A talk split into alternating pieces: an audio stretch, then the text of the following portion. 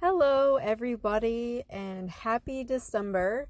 I definitely have wanted to come on to my podcast and give everybody a life update, but it definitely seemed like after having surgery, everything was pretty chaotic getting back to work and getting back to clients and then Thanksgiving came and now it's Christmas time. So, um, I just wanted to first reach out to you guys and just say thank you for the listens. Um, some people have seen like the Spotify list and everything that has come out, and people are sharing like how much music they listen to and everything like that. But um, those of you who do listen to my podcast on Spotify, um, huge thank you.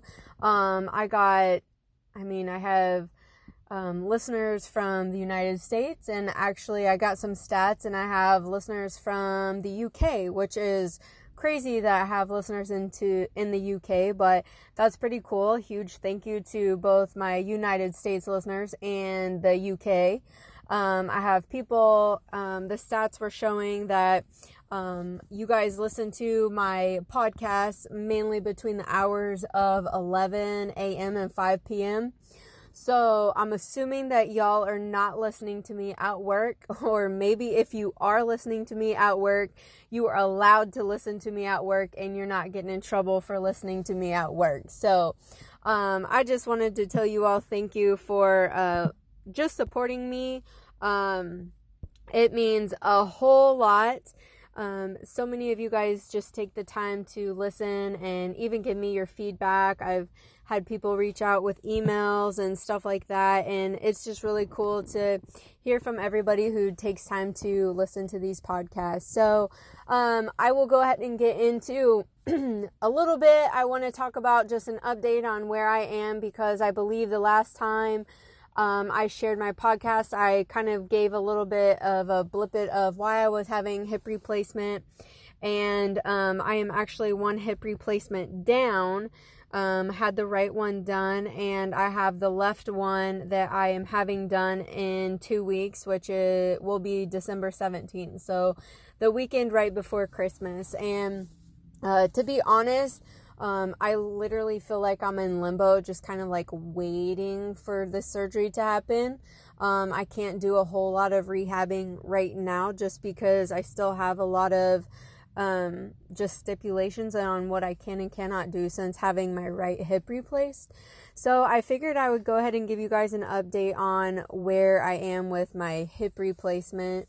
And um, I've had a lot of people ask me questions, and a lot of people don't understand or whatever. But for those of you who um, are maybe just catching this episode and wondering what the heck happened or whatever, um, just a refresher that when I was younger, um, I had slipped epiphysis, which it's a whole long story. You can look it up. It's basically like my growth plates, they don't work, they don't do what they're supposed to do, all that type of stuff.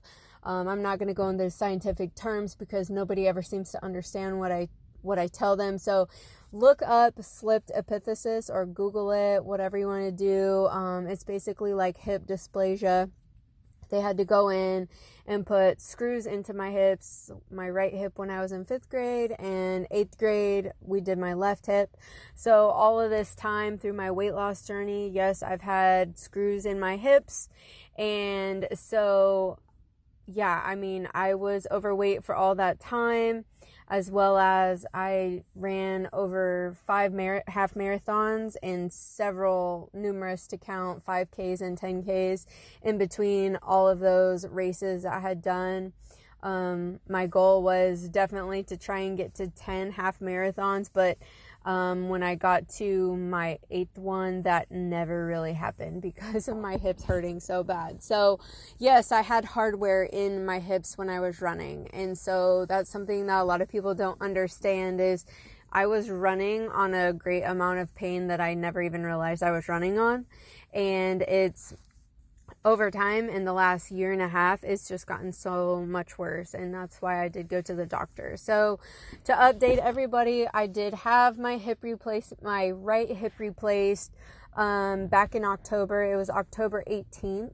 And what they did is they went in and removed the screws that were already in my hips and they lengthened me out a half inch and then took my quadricep muscle and pulled it up and reattached it.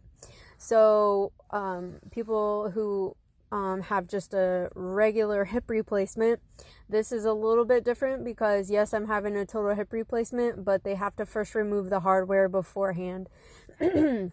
so, that's kind of what happened there. Um, to be honest, everybody asked me how is it going or how did it go, and I'm doing so much better now for my right side.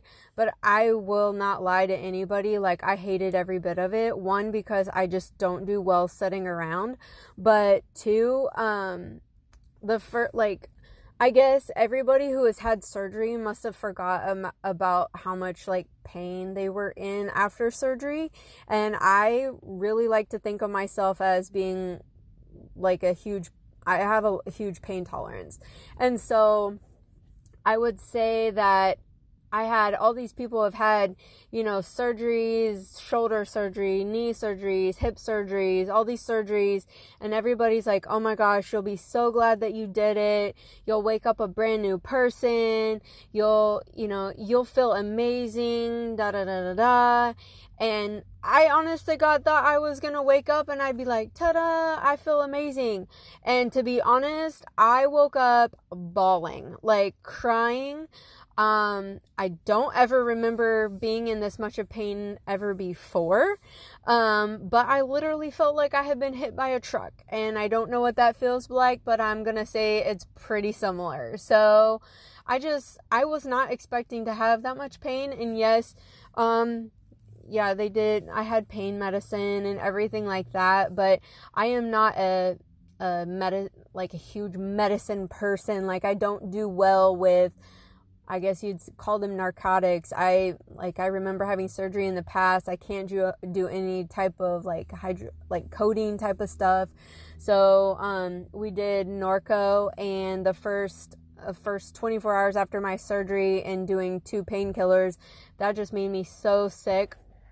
And so by the second day, we ended up dropping me down to one um, pain med every four to six hours, which helped a lot but I definitely felt I felt like crap. And um, I will not candy coat that because um, I I think I would have done I had a conversation with somebody yesterday and I honestly think I would have done better with surgery if somebody would have said, "Listen, the first 3 weeks are rough. Like your first 2 weeks where, you know, I thought it was ridiculous when the doctor told me, you know, the first 2 weeks like after surgery you have to be completely off from work. And i thought that's ridiculous. Like two weeks there's no way i'm going to need that much time off. And i definitely needed the two weeks. I definitely could have taken three but i had to get back to work. And that's kind of the the thing with a job that i have is if i don't meet with a client i don't get paid. And so um, when it's time to rest, it's like, okay, at what point in time do you have to suck it up and get back to work? So I did return back to work about, it was like 14 days after my surgery. And it started out real slow and it started out with a lot of tears. Um, you know, I transitioned from being in the hospital and, you know, when I was in the hospital, it was rough in the beginning because I I do fall borderline anemic and never really thought about that, but you do lose a lot of blood in a hip replacement. And so um, I kept trying, they kept trying to get me up to walk, which when you get out of a hip replacement, there's no resting. It's like you got to get up, you got to use it, that type of thing. And so um, first time I tried to get up, I just got nauseous and sick, and all my blood just rushed da- down out of my head um, had to sit down and um, then the next time that they wanted me to get up was when I had to go to the bathroom. And I remember getting to the bathroom and walking back to the bathroom or walking back from the bathroom. And I remember just looking at a chair thinking I just got to get to this chair. And the next thing I know I wake up and I am on the floor with three nurses over the top of me and um, one of the they had put a belt around my chest so i guess the nurse when i passed out lowered me to the floor so i didn't hit my head or anything. But um, it was really scary and so um, that night that happened two other times and or so a total of three times. But it was one of those things that like every time i got up my the blood would just rush out of my body and i i couldn't stay up for very long so they did end up drawing blood and um, your hemoglobin is supposed to be you know between 12 13 and mine was at an 8 and if it goes any lower than an 8 you're that's when they recommend a blood transfusion. So once they figured that whole thing out um, started getting me on more iron and everything like that by tuesday afternoon i was feeling a lot better. I was actually able to do some stuff with physical therapy um, but even with physical therapy, um, like I said, there's so much that I didn't anticipate or I didn't realize would happen. Kind of just thought I'd have a new hip and I'd be like up and they'd have me walking and it would be great.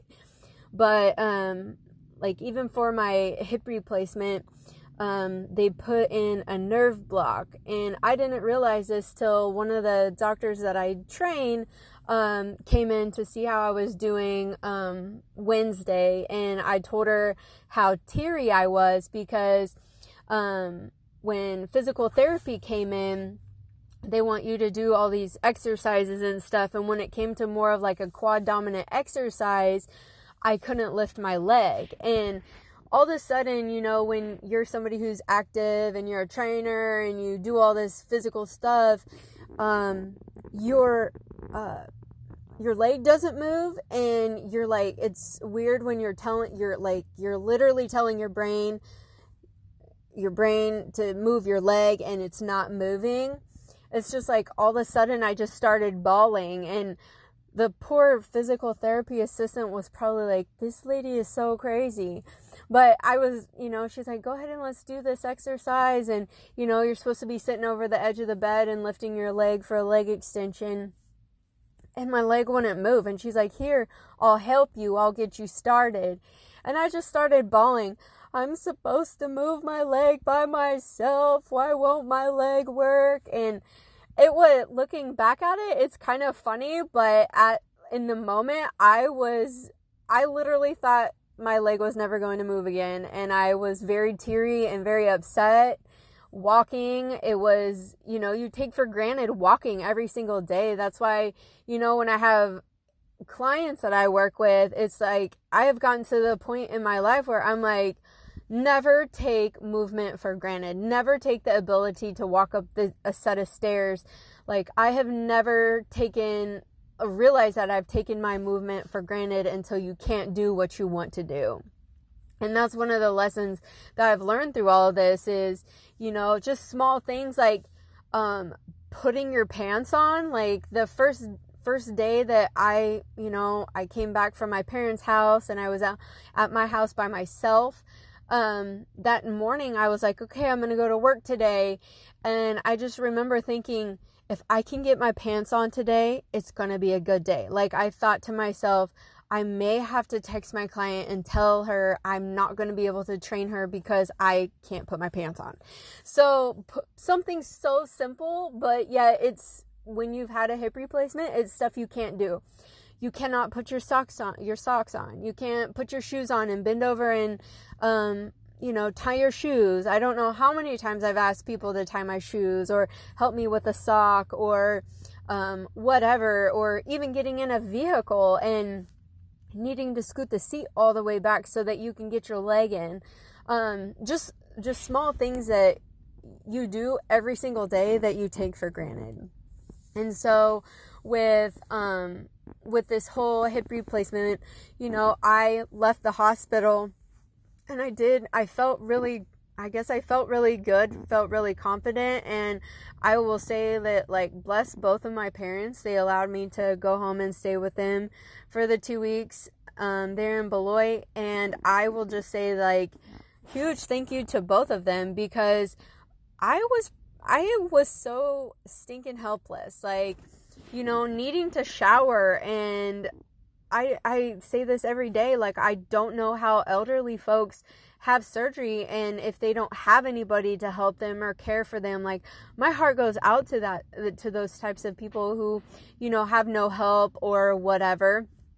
Cuz it's hard. It's very hard. I you know my mom made me breakfast every day and that was a huge blessing. And just having um, parents to take my dog and take care of him because simple things like I can't reach down and uh, feed my dog because his dog bowl's on the floor or um, replace his water or take him for a walk or anything like that. So, you know, small things, you know, something as small as, okay, no bending, uh, you know, past 90, um, that's a really big deal when you start to think about it when it comes to getting dressed, when it comes to sitting down on the toilet, um, when it comes to getting in and out of the shower. And, you know, occupational therapy came in and met with me when I was at the hospital. And they told me, you know, like, this is, like, I remember going to this room and she's like, okay, we're going to practice getting in and out of the shower.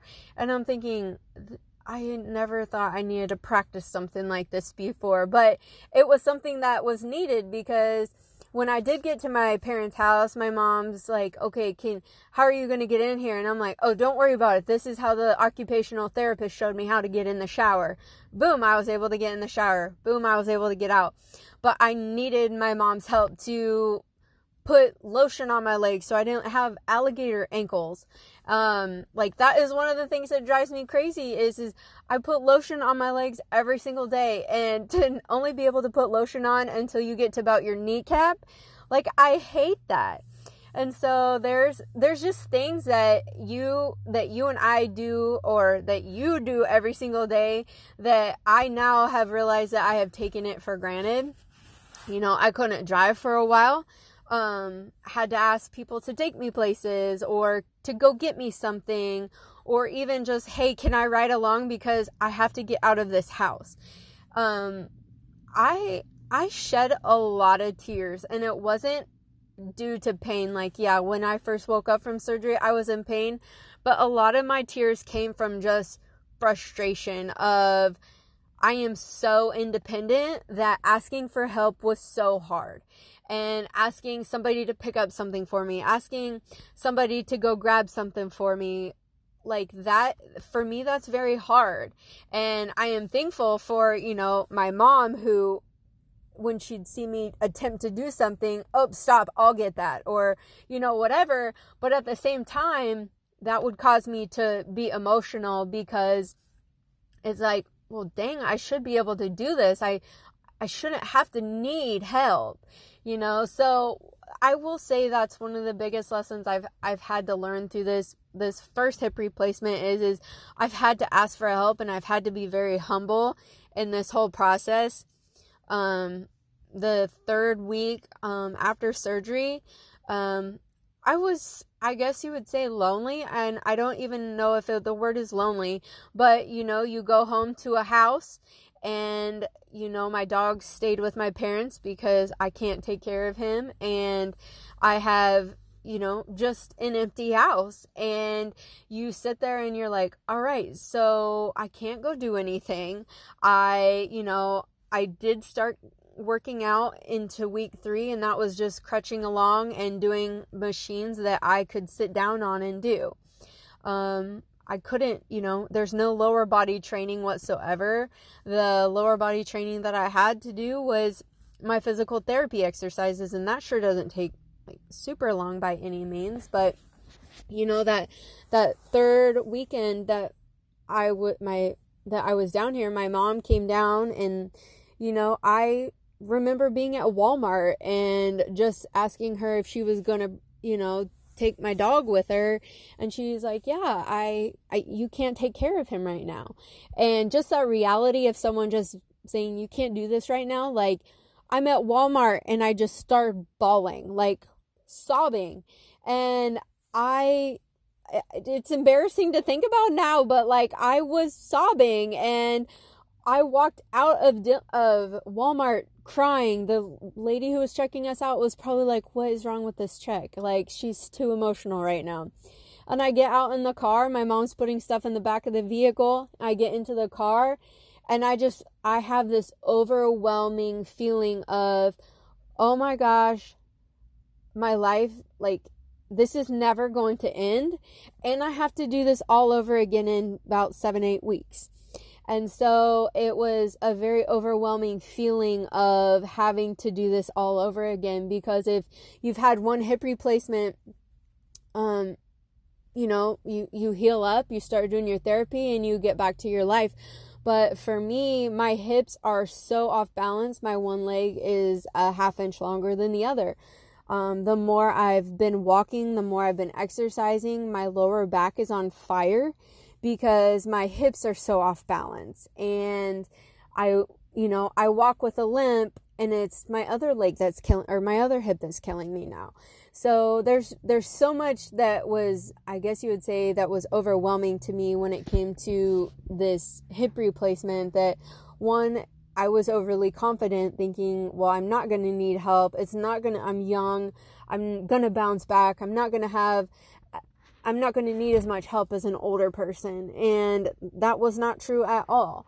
And so, um, that was that was very hard for me to have to ask for help and very hard for me to realize like okay like one is done and another one is in you know x amount of weeks and so now i'm sitting at basically 2 weeks from having my left left hip replacement done um, I was I was informed that originally he likes to, you know, the doctor wants to do them about three or four months apart, but um, with my hip being so out of whack and imbalanced, he's like, I think if you can really get after your physical therapy, get to walking, you um, stay healthy and everything like that, I think you can be ready in eight weeks. And to me, and with insurance, it was like, okay, deal. Like I have to do this, and um, I have to be ready.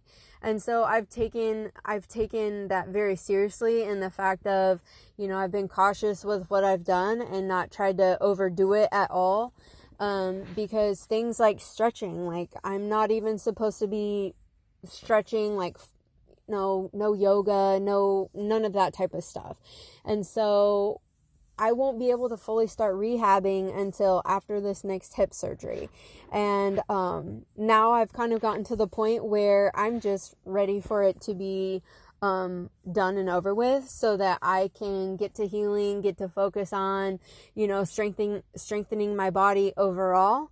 And um, we are doing it like right before Christmas. And a lot of times I have so many clients um, gone out of town visiting family or their families in town, they can't come and train.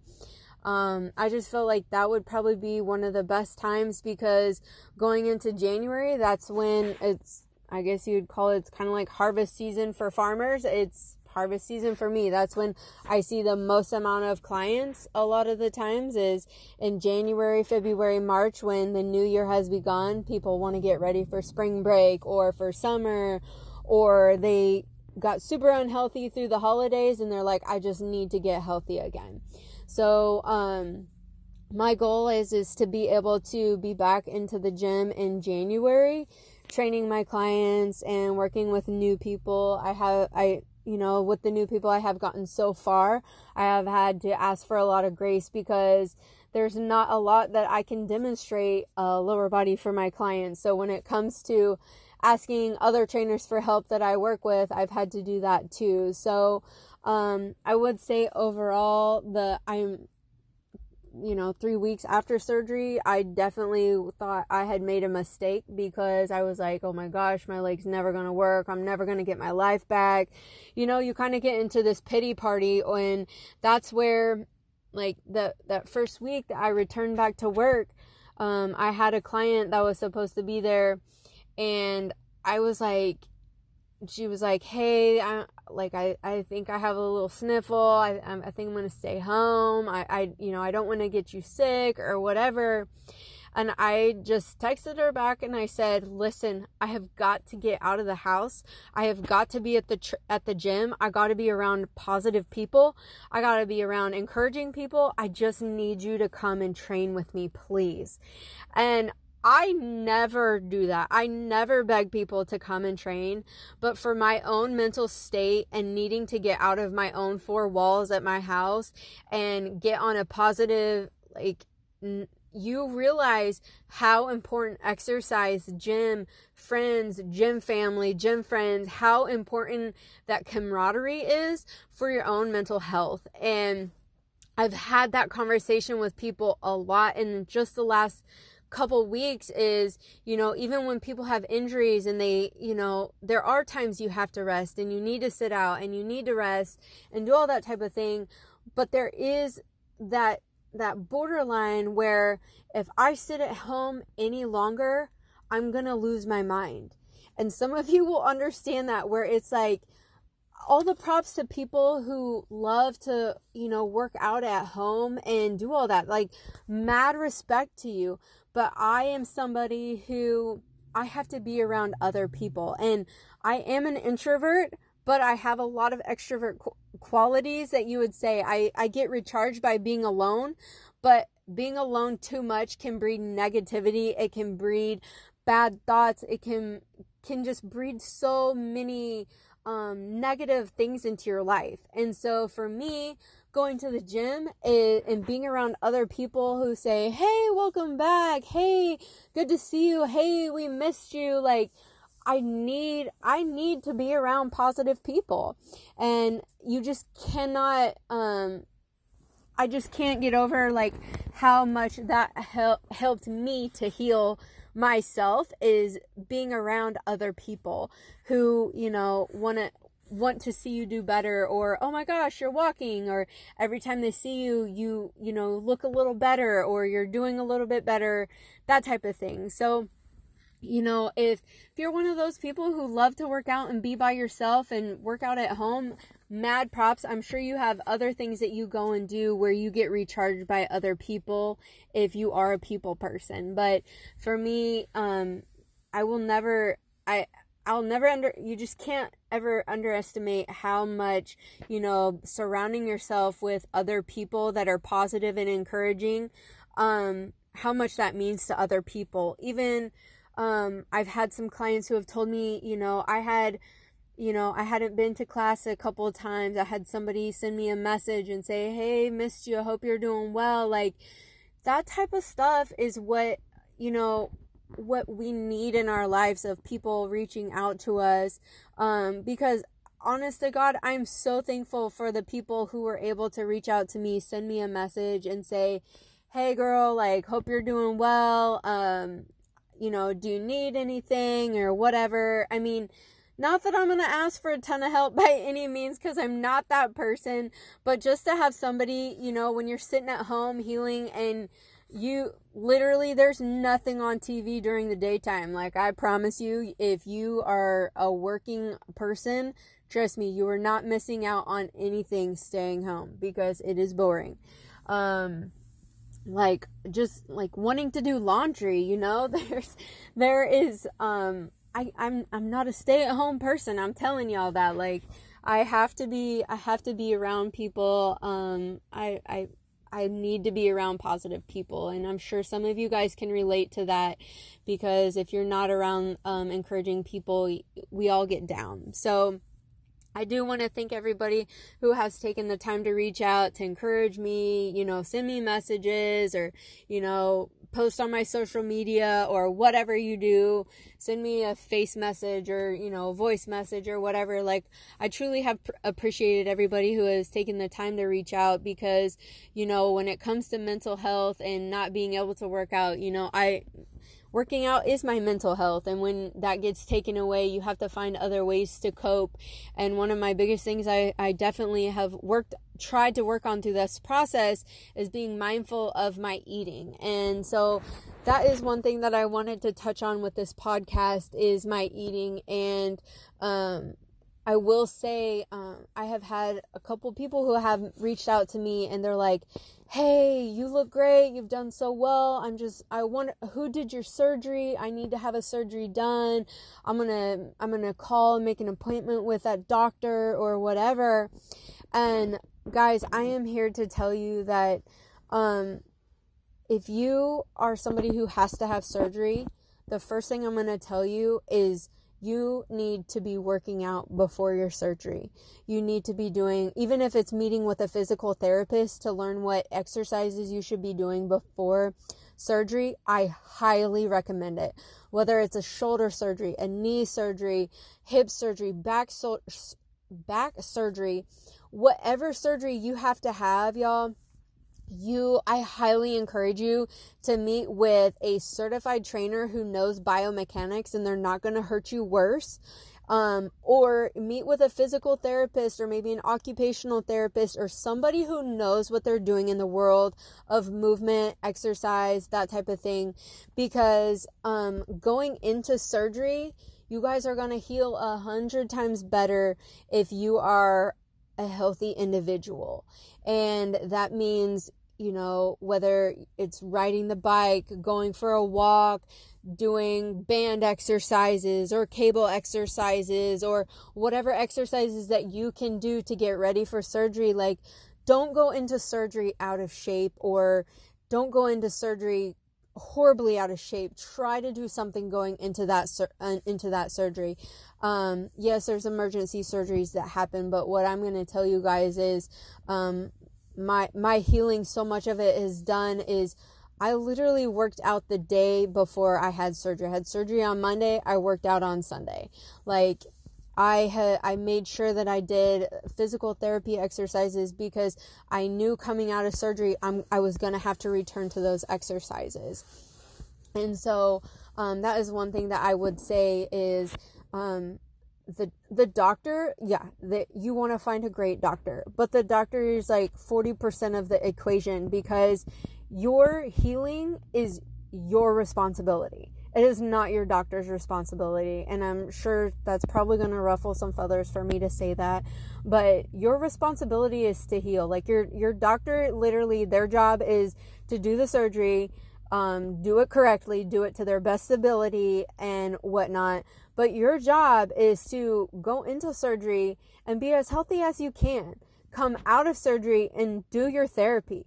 Don't just lounge and chill on the couch and do absolutely nothing.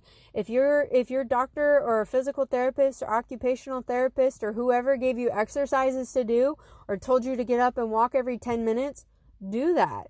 Um, that's that's my plug for that is you know doctors can only do so much for you. But one thing that i will say is you got to do your part when it comes to your surgery. That's one thing that i will say i have benefited from is i knew going into surgery and coming out of surgery i had my responsibility uh to take care of. The other thing that i have been very diligent about is yes i am a macro counter I know how many grams of protein, fats, and carbs I eat every single day, as well as I'm a huge uh, micronutrient person, which is vitamins and minerals and all that type of stuff. So I made sure that the foods that I was eating that I that I was feeding my body correctly. I didn't just um you know, have surgery and just eat like crap, you know, go to Sonic or, you know, Dairy Queen or whatever. I I made sure that I, you know, drank one to two protein shakes every single day so that I was getting at least, you know, 50 grams of protein in there. Or if the foods that I was eating didn't have a lot of protein in them, I tried to make sure that I got some protein shakes in so that I could reach my protein goal for the day. Um, I didn't sit around and eat bags of chips and crackers and everything like that. I didn't sit around and drink my calories and juices or anything like that. Um, I kept my water cup that I got at the hospital and I made sure that I drank my water every single day. You know, when you're taking um, pain pain medicine anyways that you're supposed to be drinking water. And so I made sure that I I did that. Um, you know, I I made a very um, conscious effort to make sure that I um, tracked what I was um, intaking. So, you know, when you're healing, yes, my body needs calories to heal or whatever, but I definitely don't need, um, a bunch of cinnamon rolls. I mean, that is my Achilles heel there is I love cinnamon rolls and I, you know, it's one of those things that, you know, having a treat here and there is is cool if if you get that, but um I have been very diligent about making sure that you know I took my vitamins every single day. Um, I use the the fat muscle um, vitamins. I take the multivitamin, the omegas, the vitamin D, the joint health. Um, you know, took all that type of stuff. Um, I take um, some Juice Plus gummies, and I use that. Like you have to set yourself up on like on the forefront of healing your body and i truly believe that's why my body has done so well is i was healthy going into the surgery i've always you know for the last um, year and a half i've taken my my fat muscle vitamins mineral you know all all those things matter to m- making you get your body to heal and all that type of thing. So um like i said if you guys are if you have an injury or if you have to have surgery like be conscious of making sure that you still are able to take your vitamins and that you eat uh responsibly like just because you're not working out doesn't mean that you throw everything out the window. So um be be aware of what you're eating especially when you um have had you know an injury or you can't be in the gym or you can't be doing you know you, you're not able to do what you have been.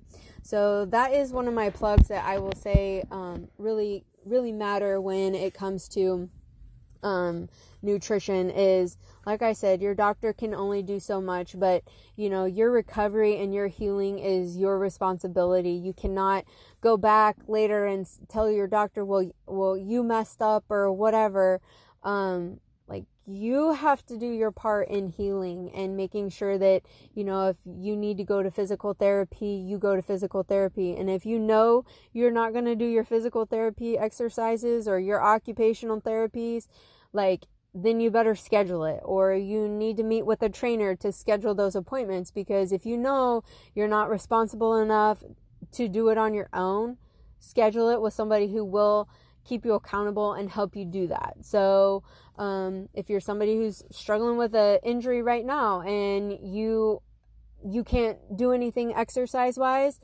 but you're out of control on your eating, reach out. Whether that's me, your coach, whoever, reach out and say, "Hey, I'm struggling with my nutrition. How do I get back on point?" Like, start over. You know what I mean?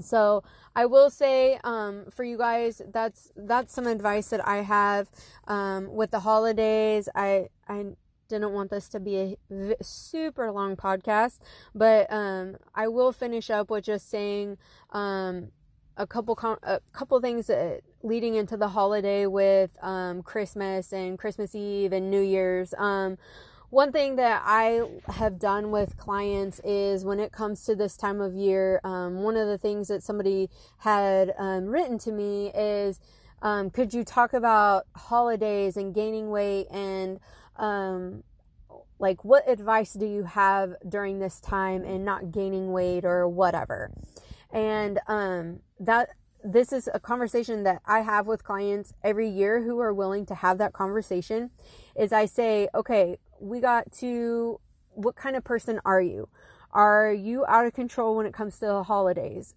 are you a person who is emotionally eating during the holidays? Are you somebody who loses their crap during the holidays? If you are, you need to have a game plan going into the holidays. Um, you know, there's there are coaches and trainers out there who will say it's one day. You're not going to gain fat in one day. You're not, you know, it's it's not going to happen. Like just just enjoy the day.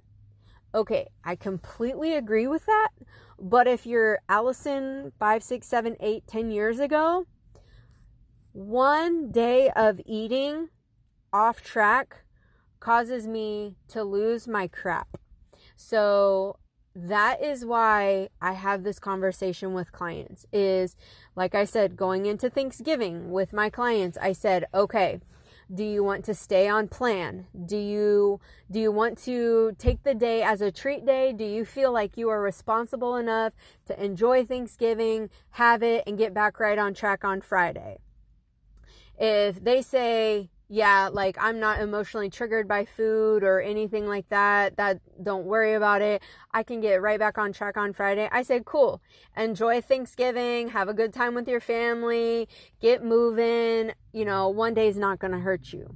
However, if you are like Allison, that's me, where you lose your crap, where it turns into Christmas Eve, I ate like crap. Christmas Day, I ate like crap. Well, I got to finish all this food off the next day. And then uh, now it's the weekend. Well, oh, I'm just going to go ahead and I'll, I'll start Monday. Well, then Monday comes. Well, the New Year's coming. So I'll just start, you know, January 1st. Well, no, we're going to have something going on January 1st. So I'll, I'll start the second week of January and we just lost three weeks. You know what I mean? So then now getting started again is like the most horrific thing ever is starting over.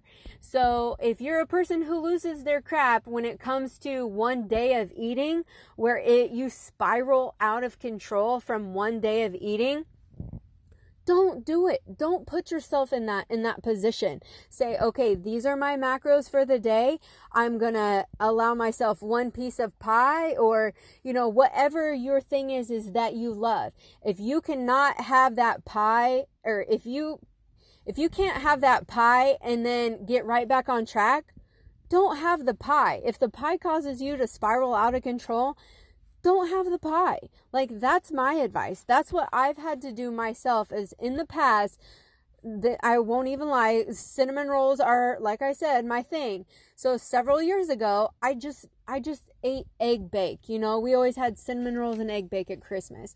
So I stayed away from eating the cinnamon rolls. We just I would eat the egg bake because I you know, having a cinnamon roll turns into two cinnamon rolls, turns into four cinnamon rolls, turns into I'll just finish the pan. And some of you can relate to that because I know it's that way with either cheesecake or whatever. But I'm not saying everybody is like that. There are some people who can enjoy a treat day and have a great time with family, have some drinks, have some cookies and pie and potatoes and all the stuffing and, you know, whatever, get your belly full and then get right back on track the next day. There's nothing wrong with that. But if you're somebody who loses your crap and you can't handle having some pie or you can't handle having some cookies or ice cream or whatever, don't have it because it you will spiral out of control. And I've been there where then the next thing you know, it's been a year and you say, "Oh, I'll just start January 2nd," you know? And that that is that is the reality. So when it comes to holiday eating, I guess my best advice is is self-analyze. Ask yourself, am I an emotional eater? Am I triggered by anything? Am I somebody who can't control myself and get right back on track the next day? If you can't, I would definitely recommend you to log your food. And the reason why I say that is because we eat anywhere from 20 to 40% more food if we don't log. And that is where I tell people is is if you can't control it, if you are forced to log it, you see what you're actually doing. And that is where it, it keeps you like I could tell you you need to slow down or your husband could t- say hey uh, are you supposed to be eating that and you want to strangle that person like nobody wants to be called out on the holidays like don't be that person but self check yourself, you know, ask yourself if are you in control? If you're not in control, let's set up some boundaries. And that's the only that's that's my advice. And maybe that's right or wrong or whatever. But if you're a binge eater and you've been there with me and you get what I'm talking about, um I have to be regimented. I have to I have to tell myself, okay, you know, Allison, when you get to Thanksgiving, you're going to put a bunch of turkey on your plate. You're going to have a bunch of green beans. You're going to have, you know, choose stuffing or choose mashed potatoes. And then you can have some pie or whatever. Like, you are the one who has to put some guidelines up for yourself. And if you can't set those, maybe logging on a holiday is something that you need to do because if it causes you to lose your crap, that's one of the best things you can do because nobody wants to be starting over, starting over, starting over because then the next thing you know, it's going to be a year's passed by, two years have passed by, 10 years have passed by, and you've gained 80 pounds. Like, Y'all, I've been there. I get it. So when it comes to these holidays, sit down, write some goals out. Like, okay, I know I'm going to eat like crap for the next five days. I'm going to make sure that I at least work out every single day of those days. Or, you know i i know i'm going to eat a hefty lunch you know what? Maybe i'm just going to start breakfast with a good protein shake and make sure i get a good amount of protein in. So if you guys struggle with that i know my clients we've had this conversation. You know if you're triggered. You know if you're a spiral if you spiral out of control. You know if you're a binge eater. You know you're if you're an emotional eater. That's one of the things i ask people on the questionnaire like what kind of person are you? Are you emotionally attached to food? And if you are holidays a lot of times trigger um, these spirals out of you know these spiraling out of control type of things. Um, i feel like for me i'm you know it's 10 years now since i've you know lost a good portion of my weight. I have had you know everybody it, it doesn't happen overnight guys. It does not happen overnight. I have to practice self-discipline every single day. I have to log. I have to and that is a reality that i have come to with my with myself. Some people you know i used to get mad and say i just want to be i just want to be a skinny person. I just don't want to have to log. I i'm punish i have to punish myself because i'm a fat person because i have to log my food and i get so angry. I know some of y'all are out there and you can relate to me because i had the i had these conversations just this week with three individuals where you just get so mad at yourself and you're like why do i have to why can't i just be skinny? Why why do i have to watch what i eat? Why do i always have to think about it? Because allison like myself is a food addict. If i if i was left up to my own devices i would eat nothing but carbs and breads and potatoes and anything with gravy on it and biscuits.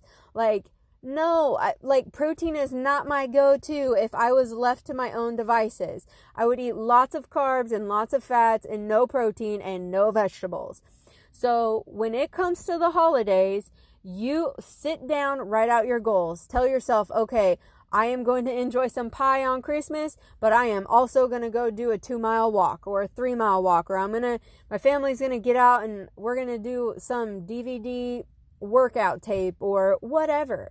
Like, y'all have to know yourself and take an honest self, like, put a mirror in front of yourself and say, okay, I need to self check what, you know, where am I? What does the holidays cause me to do?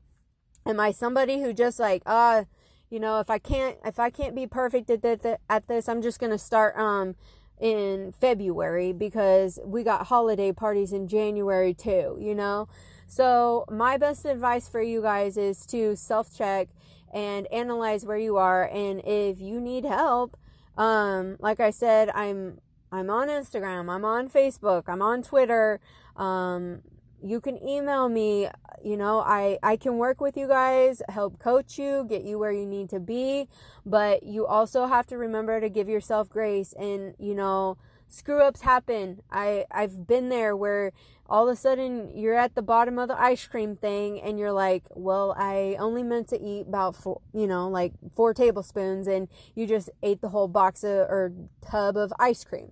Like i've been there when i i, I tell you guys that. So you know see where you are at, you know have a have yourself you know maybe ask somebody for help or somebody to be your accountability par- partner or you know i had some clients say you know what i lose my crap during the holidays i am going to send you my log for accountability every single day um that that's your call so know what know what is what is right for you. Don't do what everybody else is doing. Know what's right for you.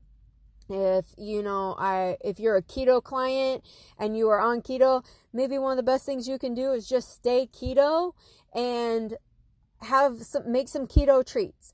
I don't know but like i said if you're my client reach out. Let's brainstorm. Let's help you get to where you need to be for the holidays so we can set you up for success when it comes to um you know hitting you know january strong. So um I do hope to um, be able to do one more podcast before my next surgery. Um, but thank thank you guys again for just supporting me and listening to me.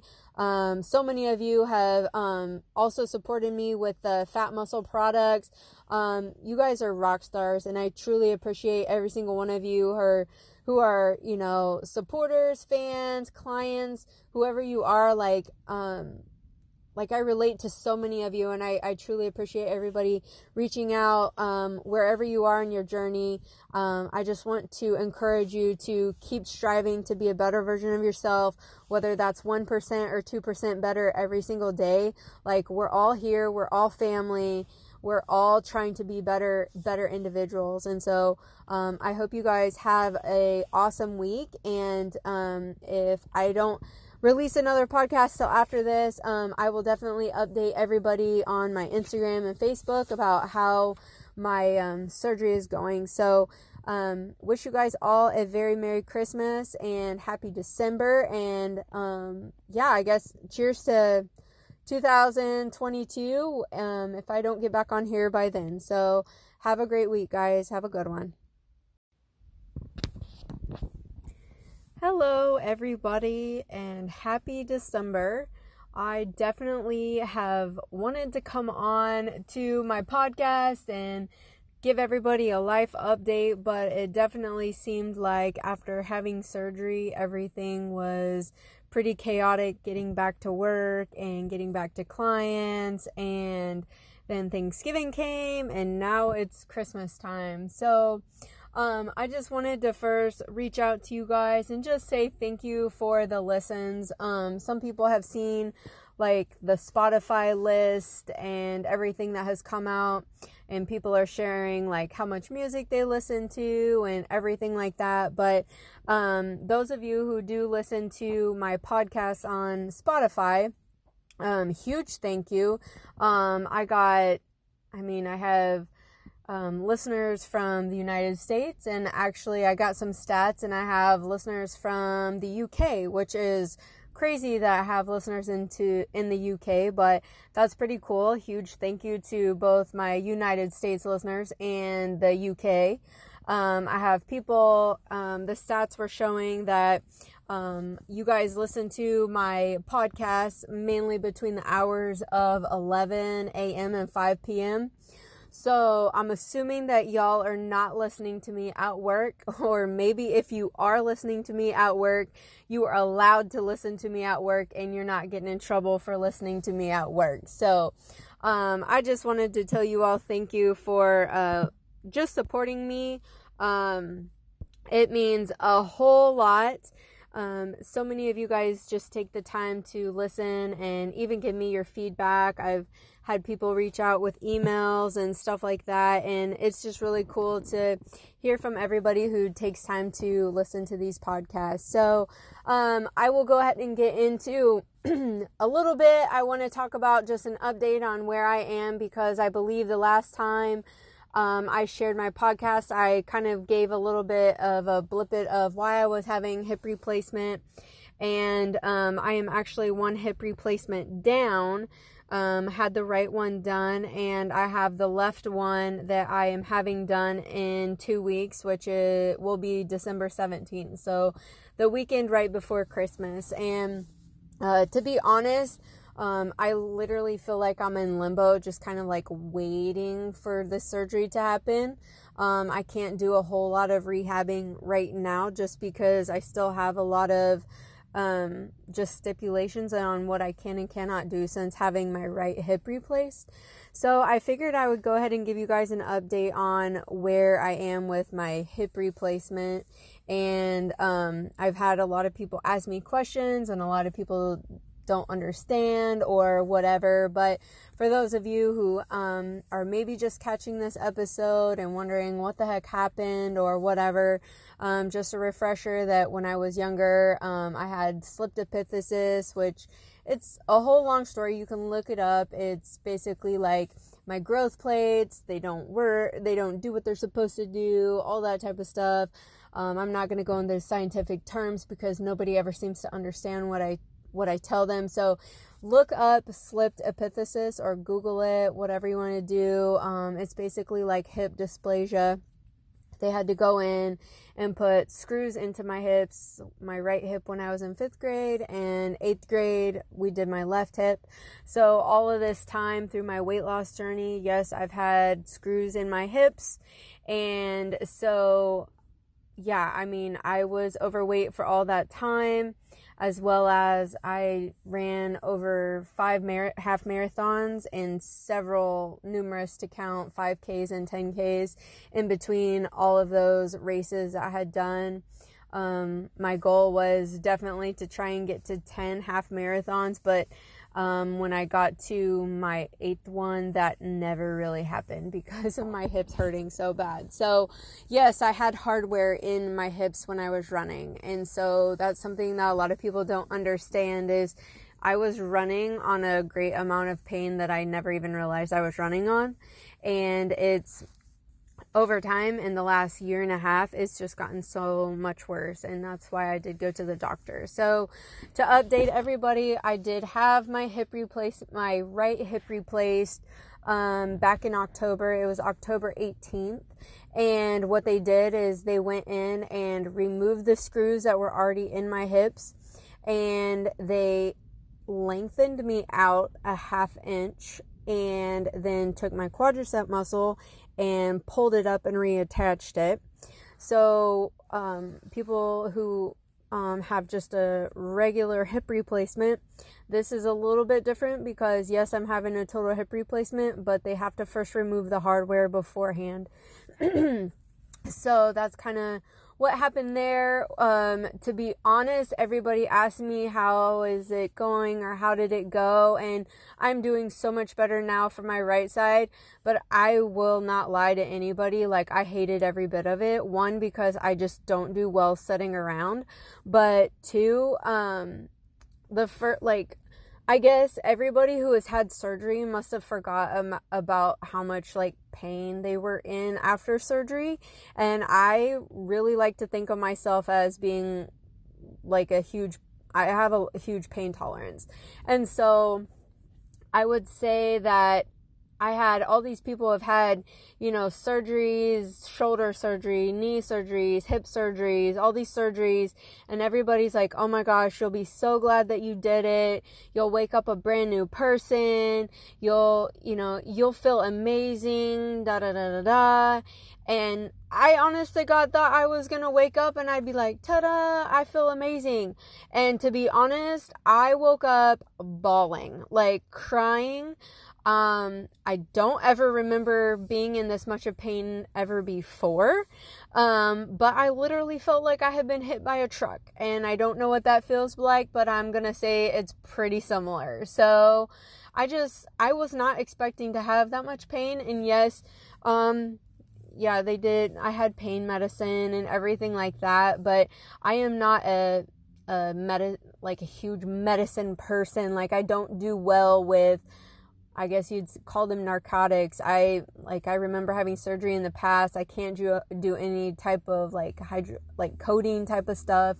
So um, we did Norco, and the first uh, first 24 hours after my surgery and doing two painkillers, that just made me so sick. And so by the second day, we ended up dropping me down to one um, pain med every four to six hours, which helped a lot but I definitely felt I felt like crap. And um, I will not candy coat that because um, I I think I would have done I had a conversation with somebody yesterday and I honestly think I would have done better with surgery if somebody would have said, "Listen, the first 3 weeks are rough. Like your first 2 weeks where, you know, I thought it was ridiculous when the doctor told me, you know, the first 2 weeks like after surgery you have to be completely off from work. And i thought that's ridiculous. Like two weeks there's no way i'm going to need that much time off. And i definitely needed the two weeks. I definitely could have taken three but i had to get back to work. And that's kind of the the thing with a job that i have is if i don't meet with a client i don't get paid. And so um, when it's time to rest, it's like, okay, at what point in time do you have to suck it up and get back to work?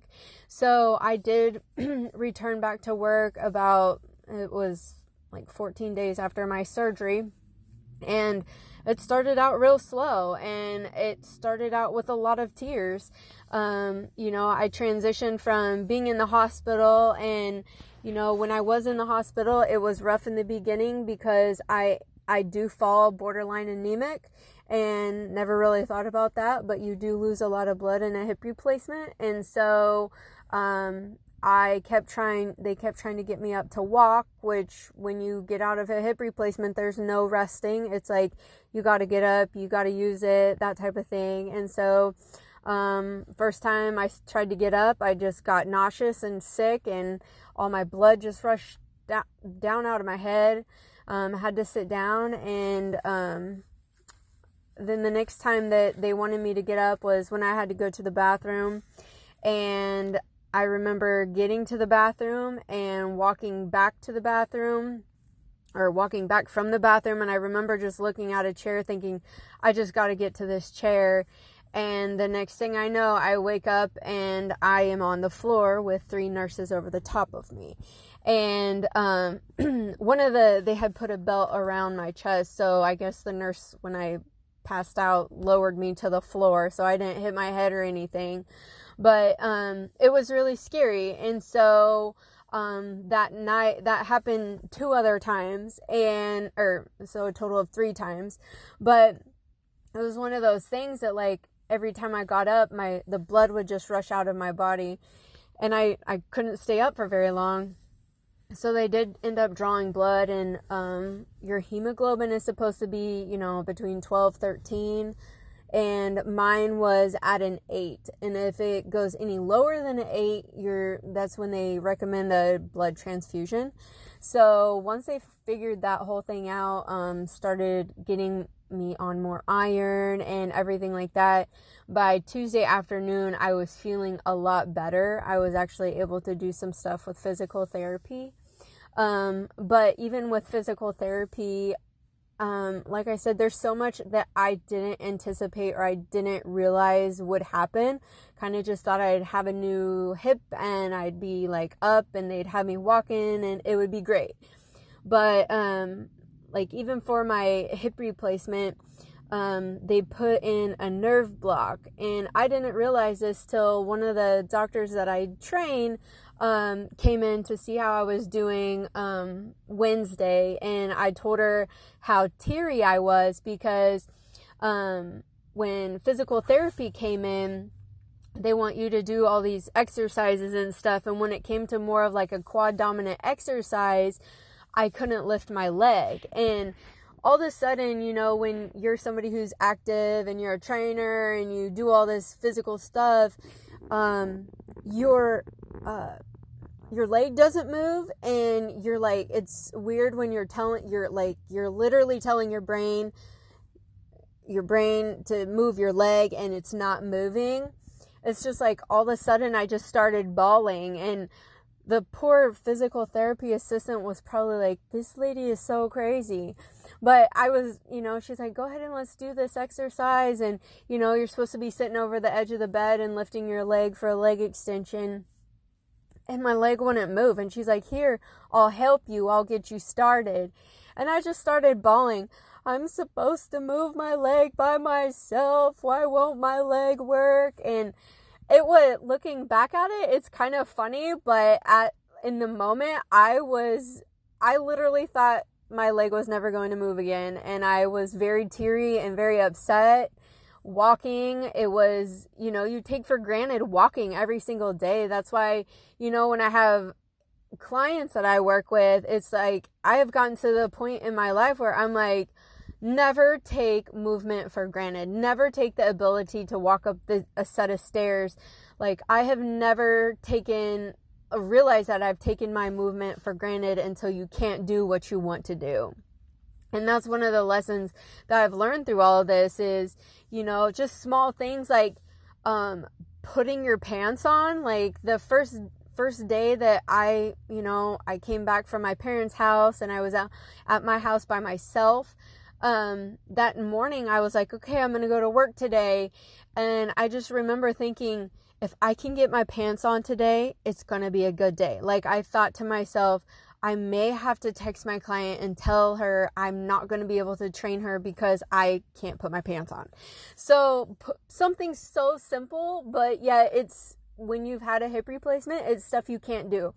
You cannot put your socks on, your socks on. You can't put your shoes on and bend over and um, you know, tie your shoes. I don't know how many times I've asked people to tie my shoes or help me with a sock or um, whatever, or even getting in a vehicle and needing to scoot the seat all the way back so that you can get your leg in. Um, just just small things that you do every single day that you take for granted. And so with um, with this whole hip replacement, you know, I left the hospital and I did I felt really I guess I felt really good, felt really confident, and I will say that, like, bless both of my parents. They allowed me to go home and stay with them for the two weeks um, there in Beloit, and I will just say, like, huge thank you to both of them because I was I was so stinking helpless, like, you know, needing to shower and I I say this every day like I don't know how elderly folks have surgery and if they don't have anybody to help them or care for them like my heart goes out to that to those types of people who you know have no help or whatever. Cuz it's hard it's very hard. I you know my mom made me breakfast every day and that was a huge blessing and just having um, parents to take my dog and take care of him because simple things like I can't reach down and uh, feed my dog because his dog bowl's on the floor, or um, replace his water, or take him for a walk, or anything like that. So, you know, small things, you know, something as small as, okay, no bending, uh, you know, past 90, um, that's a really big deal when you start to think about it when it comes to getting dressed, when it comes to sitting down on the toilet, um, when it comes to getting in and out of the shower. And, you know, occupational therapy came in and met with me when I was at the hospital. And they told me, you know, like, this is, like, I remember going to this room and she's like, okay, we're going to practice getting in and out of the shower. And I'm thinking, I never thought I needed to practice something like this before, but it was something that was needed because when I did get to my parents' house, my mom's like, "Okay, can how are you going to get in here?" And I'm like, "Oh, don't worry about it. This is how the occupational therapist showed me how to get in the shower." Boom, I was able to get in the shower. Boom, I was able to get out. But I needed my mom's help to put lotion on my legs so I didn't have alligator ankles. Um, like that is one of the things that drives me crazy is, is I put lotion on my legs every single day and to only be able to put lotion on until you get to about your kneecap. Like I hate that. And so there's there's just things that you that you and I do or that you do every single day that I now have realized that I have taken it for granted. You know, I couldn't drive for a while um, had to ask people to take me places or to go get me something or even just, hey, can I ride along because I have to get out of this house.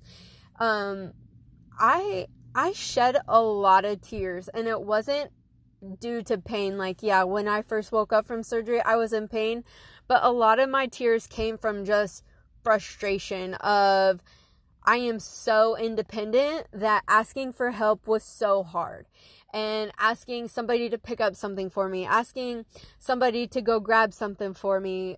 Like that, for me, that's very hard.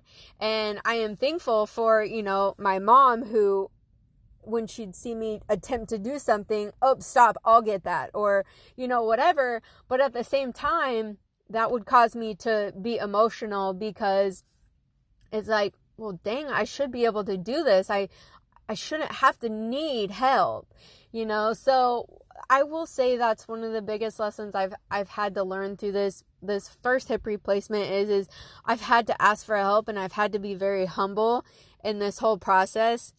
Um, the third week um, after surgery, um, I was, I guess you would say, lonely. And I don't even know if it, the word is lonely, but you know, you go home to a house and you know my dog stayed with my parents because I can't take care of him. And I have you know just an empty house. And you sit there and you're like all right so I can't go do anything. I you know I did start working out into week 3 and that was just crutching along and doing machines that I could sit down on and do. Um I couldn't, you know, there's no lower body training whatsoever. The lower body training that I had to do was my physical therapy exercises, and that sure doesn't take like super long by any means. But you know that that third weekend that I would my that I was down here, my mom came down, and you know I remember being at Walmart and just asking her if she was gonna, you know, take my dog with her. And she's like yeah I, I you can't take care of him right now. And just that reality of someone just saying you can't do this right now like i'm at walmart and i just start bawling like sobbing. And i it's embarrassing to think about now but like i was sobbing and i walked out of of walmart crying. The lady who was checking us out was probably like, What is wrong with this check? Like, she's too emotional right now. And I get out in the car. My mom's putting stuff in the back of the vehicle. I get into the car and I just, I have this overwhelming feeling of, Oh my gosh, my life, like, this is never going to end. And I have to do this all over again in about seven, eight weeks. And so it was a very overwhelming feeling of having to do this all over again because if you've had one hip replacement, um, you know, you, you heal up, you start doing your therapy, and you get back to your life. But for me, my hips are so off balance. My one leg is a half inch longer than the other. Um, the more I've been walking, the more I've been exercising, my lower back is on fire because my hips are so off balance and I you know I walk with a limp and it's my other leg that's killing or my other hip that's killing me now. So there's there's so much that was I guess you would say that was overwhelming to me when it came to this hip replacement that one I was overly confident thinking, well, I'm not going to need help. It's not going to I'm young. I'm going to bounce back. I'm not going to have I'm not going to need as much help as an older person. And that was not true at all. And so, um, that was that was very hard for me to have to ask for help and very hard for me to realize like okay like one is done and another one is in you know x amount of weeks and so now i'm sitting at basically 2 weeks from having my left left hip replacement done um, I was I was informed that originally he likes to, you know, the doctor wants to do them about three or four months apart, but um, with my hip being so out of whack and imbalanced, he's like, I think if you can really get after your physical therapy, get to walking, you um, stay healthy and everything like that, I think you can be ready in eight weeks. And to me, and with insurance, it was like, okay, deal. Like I have to do this, and um, I have to be ready. And so I've taken I've taken that very seriously in the fact of you know I've been cautious with what I've done and not tried to overdo it at all. Um, because things like stretching, like I'm not even supposed to be stretching like no no yoga no none of that type of stuff and so I won't be able to fully start rehabbing until after this next hip surgery. And um, now I've kind of gotten to the point where I'm just ready for it to be um, done and over with so that I can get to healing, get to focus on, you know, strengthening, strengthening my body overall. And um, we are doing it like right before Christmas. And a lot of times I have so many clients um, gone out of town visiting family or their families in town they can't come and train Um, I just feel like that would probably be one of the best times because going into January, that's when it's, I guess you would call it, it's kind of like harvest season for farmers. It's harvest season for me. That's when I see the most amount of clients a lot of the times is in January, February, March when the new year has begun. People want to get ready for spring break or for summer or they got super unhealthy through the holidays and they're like I just need to get healthy again. So, um, my goal is is to be able to be back into the gym in January, training my clients and working with new people. I have I you know, with the new people I have gotten so far, I have had to ask for a lot of grace because there's not a lot that I can demonstrate a lower body for my clients. So when it comes to asking other trainers for help that I work with, I've had to do that too. So um, I would say overall, the I'm you know, three weeks after surgery, I definitely thought I had made a mistake because I was like, oh my gosh, my leg's never gonna work. I'm never gonna get my life back. You know, you kind of get into this pity party when that's where, like, the, that first week that I returned back to work, um, I had a client that was supposed to be there and I was like, she was like, "Hey, I like I I think I have a little sniffle. I I think I'm gonna stay home. I I you know I don't want to get you sick or whatever." And I just texted her back and I said, "Listen, I have got to get out of the house. I have got to be at the tr- at the gym. I got to be around positive people. I got to be around encouraging people. I just need you to come and train with me, please." And I never do that. I never beg people to come and train, but for my own mental state and needing to get out of my own four walls at my house and get on a positive, like, n- you realize how important exercise, gym, friends, gym family, gym friends, how important that camaraderie is for your own mental health. And I've had that conversation with people a lot in just the last couple weeks is, you know, even when people have injuries and they, you know, there are times you have to rest and you need to sit out and you need to rest and do all that type of thing. But there is that that borderline where if I sit at home any longer, I'm going to lose my mind. And some of you will understand that where it's like all the props to people who love to, you know, work out at home and do all that. Like mad respect to you but I am somebody who I have to be around other people. And I am an introvert, but I have a lot of extrovert qu- qualities that you would say I, I get recharged by being alone, but being alone too much can breed negativity. It can breed bad thoughts. It can can just breed so many um, negative things into your life. And so for me, going to the gym and, and being around other people who say, Hey, welcome back. Hey, good to see you. Hey, we missed you. Like, I need I need to be around positive people. And you just cannot um I just can't get over like how much that hel- helped me to heal myself is being around other people who, you know, want to want to see you do better or oh my gosh you're walking or every time they see you you you know look a little better or you're doing a little bit better that type of thing. So you know if if you're one of those people who love to work out and be by yourself and work out at home mad props. I'm sure you have other things that you go and do where you get recharged by other people if you are a people person. But for me um i will never i I'll never under you just can't ever underestimate how much, you know, surrounding yourself with other people that are positive and encouraging, um, how much that means to other people. Even um, I've had some clients who have told me, you know, I had you know, I hadn't been to class a couple of times. I had somebody send me a message and say, "Hey, missed you. I hope you're doing well." Like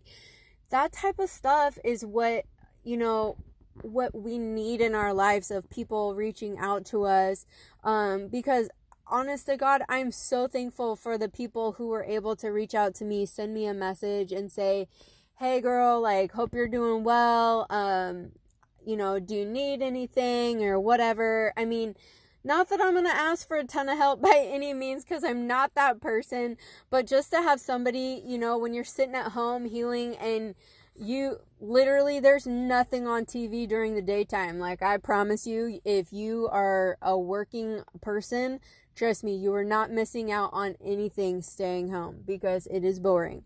Um like just like wanting to do laundry, you know? There's there is um I I'm I'm not a stay-at-home person. I'm telling y'all that like I have to be I have to be around people um I I I need to be around positive people. And I'm sure some of you guys can relate to that because if you're not around um, encouraging people, we all get down. So, I do want to thank everybody who has taken the time to reach out to encourage me, you know, send me messages or, you know, post on my social media or whatever you do, send me a face message or, you know, voice message or whatever. Like, I truly have pr- appreciated everybody who has taken the time to reach out because, you know, when it comes to mental health and not being able to work out, you know, I working out is my mental health and when that gets taken away you have to find other ways to cope. And one of my biggest things i, I definitely have worked tried to work on through this process is being mindful of my eating. And so that is one thing that i wanted to touch on with this podcast is my eating. And um, I will say, um, I have had a couple people who have reached out to me and they're like, hey, you look great. You've done so well. I'm just, I wonder who did your surgery. I need to have a surgery done. I'm going to, I'm going to call and make an appointment with that doctor or whatever. And guys, I am here to tell you that, um, if you are somebody who has to have surgery, the first thing I'm going to tell you is, you need to be working out before your surgery. You need to be doing, even if it's meeting with a physical therapist to learn what exercises you should be doing before surgery, I highly recommend it. Whether it's a shoulder surgery, a knee surgery, hip surgery, back back surgery, whatever surgery you have to have, y'all, you I highly encourage you to meet with a certified trainer who knows biomechanics and they're not going to hurt you worse. Um, or meet with a physical therapist or maybe an occupational therapist or somebody who knows what they're doing in the world of movement, exercise, that type of thing. Because um, going into surgery, you guys are going to heal a hundred times better if you are a healthy individual. And that means you know, whether it's riding the bike, going for a walk, doing band exercises or cable exercises or whatever exercises that you can do to get ready for surgery. Like, don't go into surgery out of shape or don't go into surgery horribly out of shape. Try to do something going into that sur- uh, into that surgery.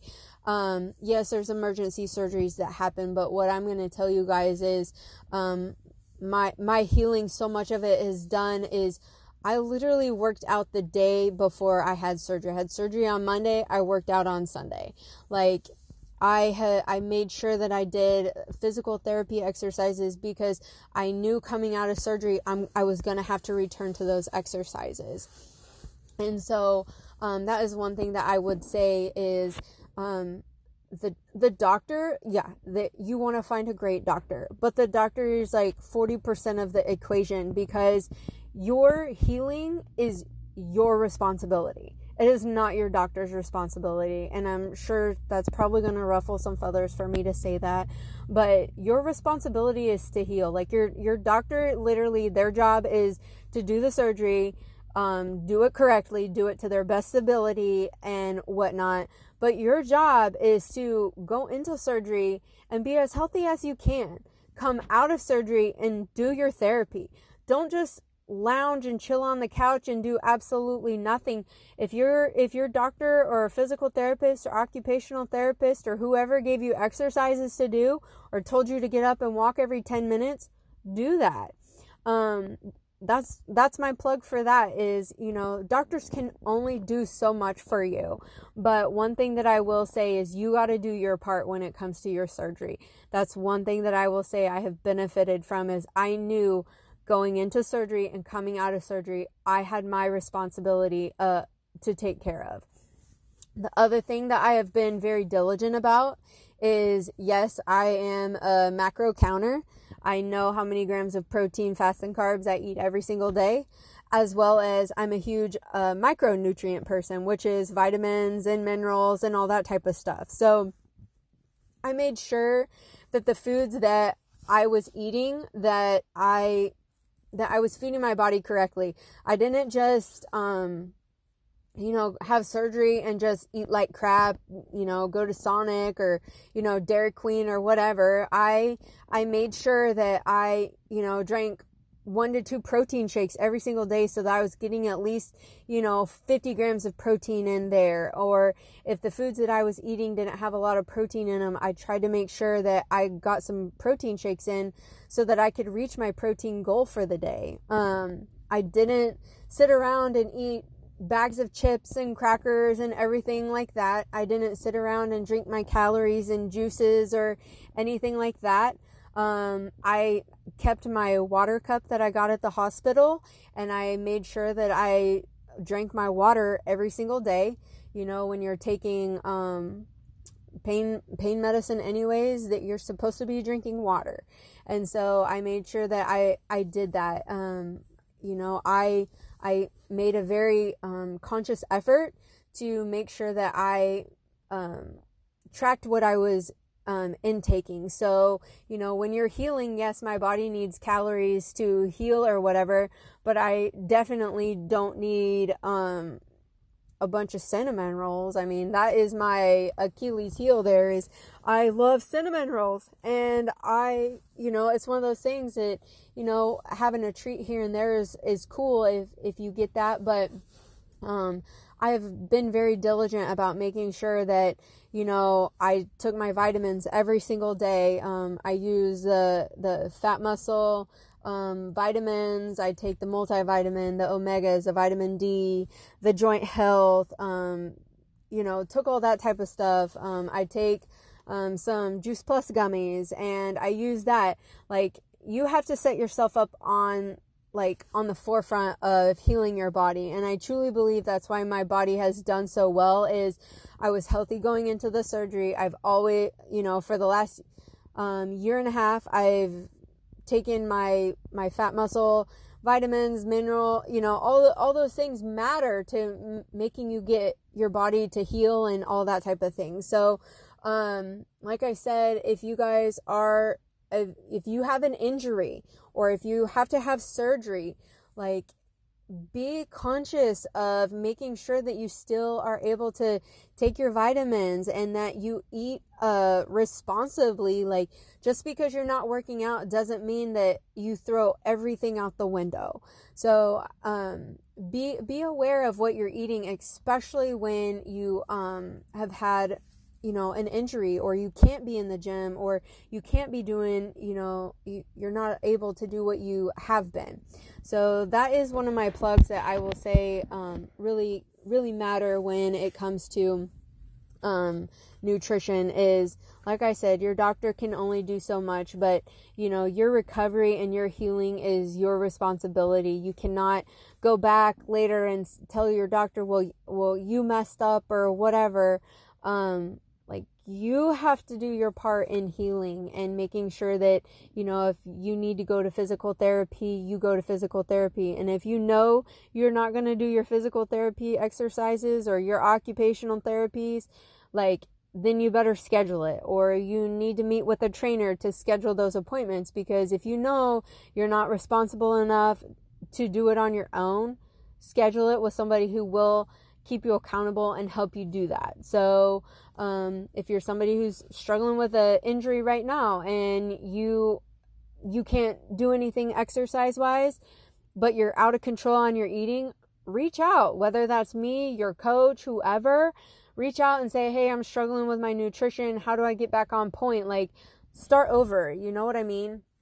So I will say um, for you guys, that's that's some advice that I have um, with the holidays. I I didn't want this to be a v- super long podcast, but um, I will finish up with just saying, um, a couple com- a couple things that leading into the holiday with um, Christmas and Christmas Eve and New Year's. Um, one thing that I have done with clients is when it comes to this time of year, um, one of the things that somebody had um, written to me is, um, could you talk about holidays and gaining weight and um, like what advice do you have during this time and not gaining weight or whatever? And um, that this is a conversation that I have with clients every year who are willing to have that conversation is I say, okay, we got to what kind of person are you? Are you out of control when it comes to the holidays? are you a person who is emotionally eating during the holidays? Are you somebody who loses their crap during the holidays? If you are, you need to have a game plan going into the holidays. Um, you know, there's there are coaches and trainers out there who will say, it's one day. You're not going to gain fat in one day. You're not, you know, it's it's not going to happen. Like just just enjoy the day.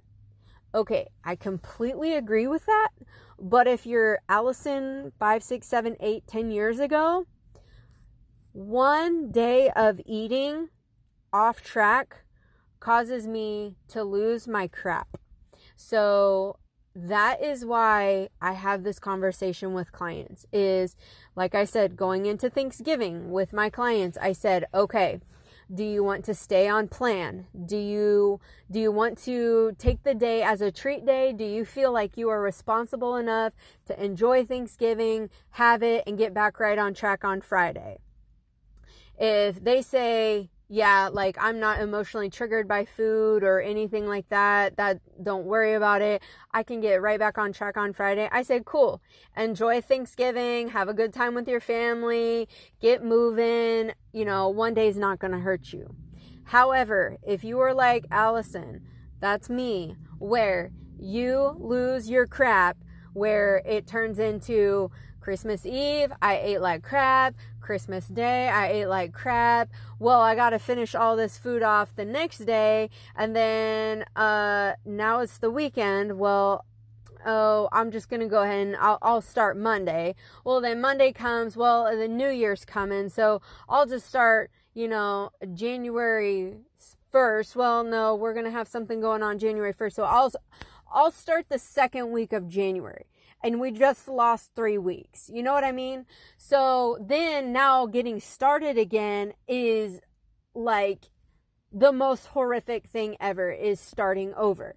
So if you're a person who loses their crap when it comes to one day of eating where it you spiral out of control from one day of eating, don't do it. Don't put yourself in that in that position. Say okay these are my macros for the day. I'm gonna allow myself one piece of pie or you know whatever your thing is is that you love. If you cannot have that pie or if you if you can't have that pie and then get right back on track don't have the pie. If the pie causes you to spiral out of control don't have the pie.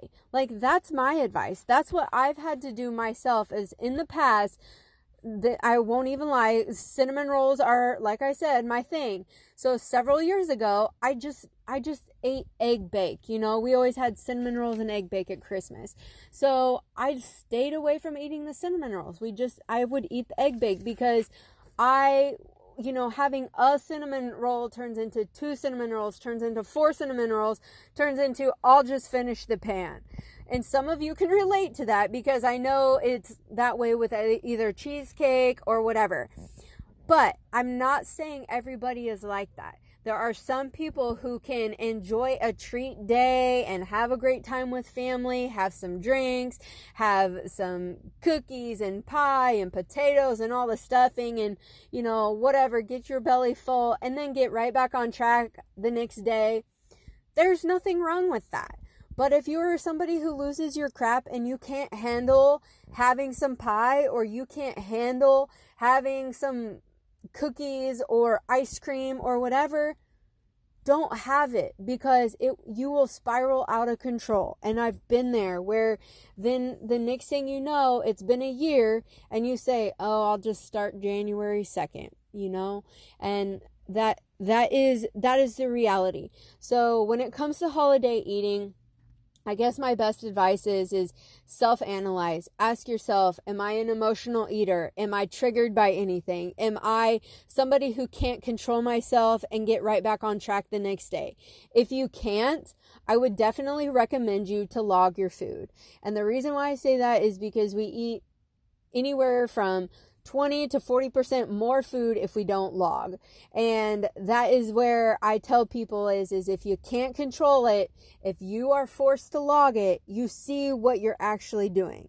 And that is where it, it keeps you like I could tell you you need to slow down or your husband could t- say hey uh, are you supposed to be eating that and you want to strangle that person like nobody wants to be called out on the holidays like don't be that person but self check yourself, you know, ask yourself if are you in control? If you're not in control, let's set up some boundaries. And that's the only that's that's my advice. And maybe that's right or wrong or whatever. But if you're a binge eater and you've been there with me and you get what I'm talking about, um I have to be regimented. I have to I have to tell myself, okay, you know, Allison, when you get to Thanksgiving, you're going to put a bunch of turkey on your plate. You're going to have a bunch of green beans. You're going to have, you know, choose stuffing or choose mashed potatoes. And then you can have some pie or whatever. Like, you are the one who has to put some guidelines up for yourself. And if you can't set those, maybe logging on a holiday is something that you need to do because if it causes you to lose your crap, that's one of the best things you can do because nobody wants to be starting over, starting over, starting over because then the next thing you know, it's going to be a year's passed by, two years have passed by, 10 years have passed by, and you've gained 80 pounds. Like, y'all, I've been there. I get it. So when it comes to these holidays, sit down, write some goals out. Like, okay, I know I'm going to eat like crap for the next five days. I'm going to make sure that I at least work out every single day of those days. Or, you know, I I know I'm going to eat a hefty lunch. You know what? Maybe I'm just going to start breakfast with a good protein shake and make sure I get a good amount of protein in. So if you guys struggle with that, I know my clients, we've had this conversation. You know if you're triggered, you know if you're spiral if you spiral out of control, you know if you're a binge eater, you know you're if you're an emotional eater. That's one of the things I ask people on the questionnaire, like what kind of person are you? Are you emotionally attached to food? And if you are, holidays a lot of times trigger um, these spirals out of, you know, these spiraling out of control type of things. Um, I feel like for me, I'm, you know, it's 10 years now since I've, you know, lost a good portion of my weight. I have had, you know, everybody, it, it doesn't happen overnight, guys. It does not happen overnight. I have to practice self discipline every single day. I have to log. I have to and that is a reality that i have come to with my with myself. Some people you know i used to get mad and say i just want to be i just want to be a skinny person. I just don't want to have to log. I i'm punish i have to punish myself because i'm a fat person because i have to log my food and i get so angry. I know some of y'all are out there and you can relate to me because i had the i had these conversations just this week with three individuals where you just get so mad at yourself and you're like why do i have to why can't i just be skinny? Why why do i have to watch what i eat? Why do i always have to think about it? Because allison like myself is a food addict. If i if i was left up to my own devices i would eat nothing but carbs and breads and potatoes and anything with gravy on it and biscuits. Like no, I, like protein is not my go to if I was left to my own devices. I would eat lots of carbs and lots of fats and no protein and no vegetables. So when it comes to the holidays, you sit down, write out your goals. Tell yourself, okay, I am going to enjoy some pie on Christmas, but I am also going to go do a two mile walk or a three mile walk, or I'm going to, my family's going to get out and we're going to do some DVD workout tape or whatever. Like, y'all have to know yourself and take an honest self, like, put a mirror in front of yourself and say, okay, I need to self check. what, you know, where am I? What does the holidays cause me to do? Am I somebody who just like, uh, you know, if I can't, if I can't be perfect at this, at this, I'm just going to start, um, in February because we got holiday parties in January too, you know? So, my best advice for you guys is to self check and analyze where you are. And if you need help, um, like I said, I'm I'm on Instagram, I'm on Facebook, I'm on Twitter. Um, you can email me you know i i can work with you guys help coach you get you where you need to be but you also have to remember to give yourself grace and you know screw ups happen. I i've been there where all of a sudden you're at the bottom of the ice cream thing and you're like well i only meant to eat about four you know like four tablespoons and you just ate the whole box of, or tub of ice cream. Like i've been there when i i, I tell you guys that. So you know see where you are at, you know have a have yourself you know maybe ask somebody for help or somebody to be your accountability par- partner or you know i had some clients say you know what i lose my crap during the holidays i am going to send you my log for accountability every single day um that that's your call so know what know what is what is right for you. Don't do what everybody else is doing. Know what's right for you. If you know, I if you're a keto client and you are on keto, maybe one of the best things you can do is just stay keto and have some make some keto treats. I don't know, but like I said, if you're my client, reach out, let's brainstorm, let's help you get to where you need to be for the holidays so we can set you up for success when it comes to um, you know, hitting you know, January strong. So, um, I do hope to um, be able to do one more podcast before my next surgery. Um, but thank thank you guys again for just supporting me and listening to me. Um, so many of you have um, also supported me with the Fat Muscle products. Um, you guys are rock stars, and I truly appreciate every single one of you who are who are you know supporters, fans, clients whoever you are, like, um, like I relate to so many of you and I, I truly appreciate everybody reaching out um, wherever you are in your journey. Um, I just want to encourage you to keep striving to be a better version of yourself, whether that's 1% or 2% better every single day.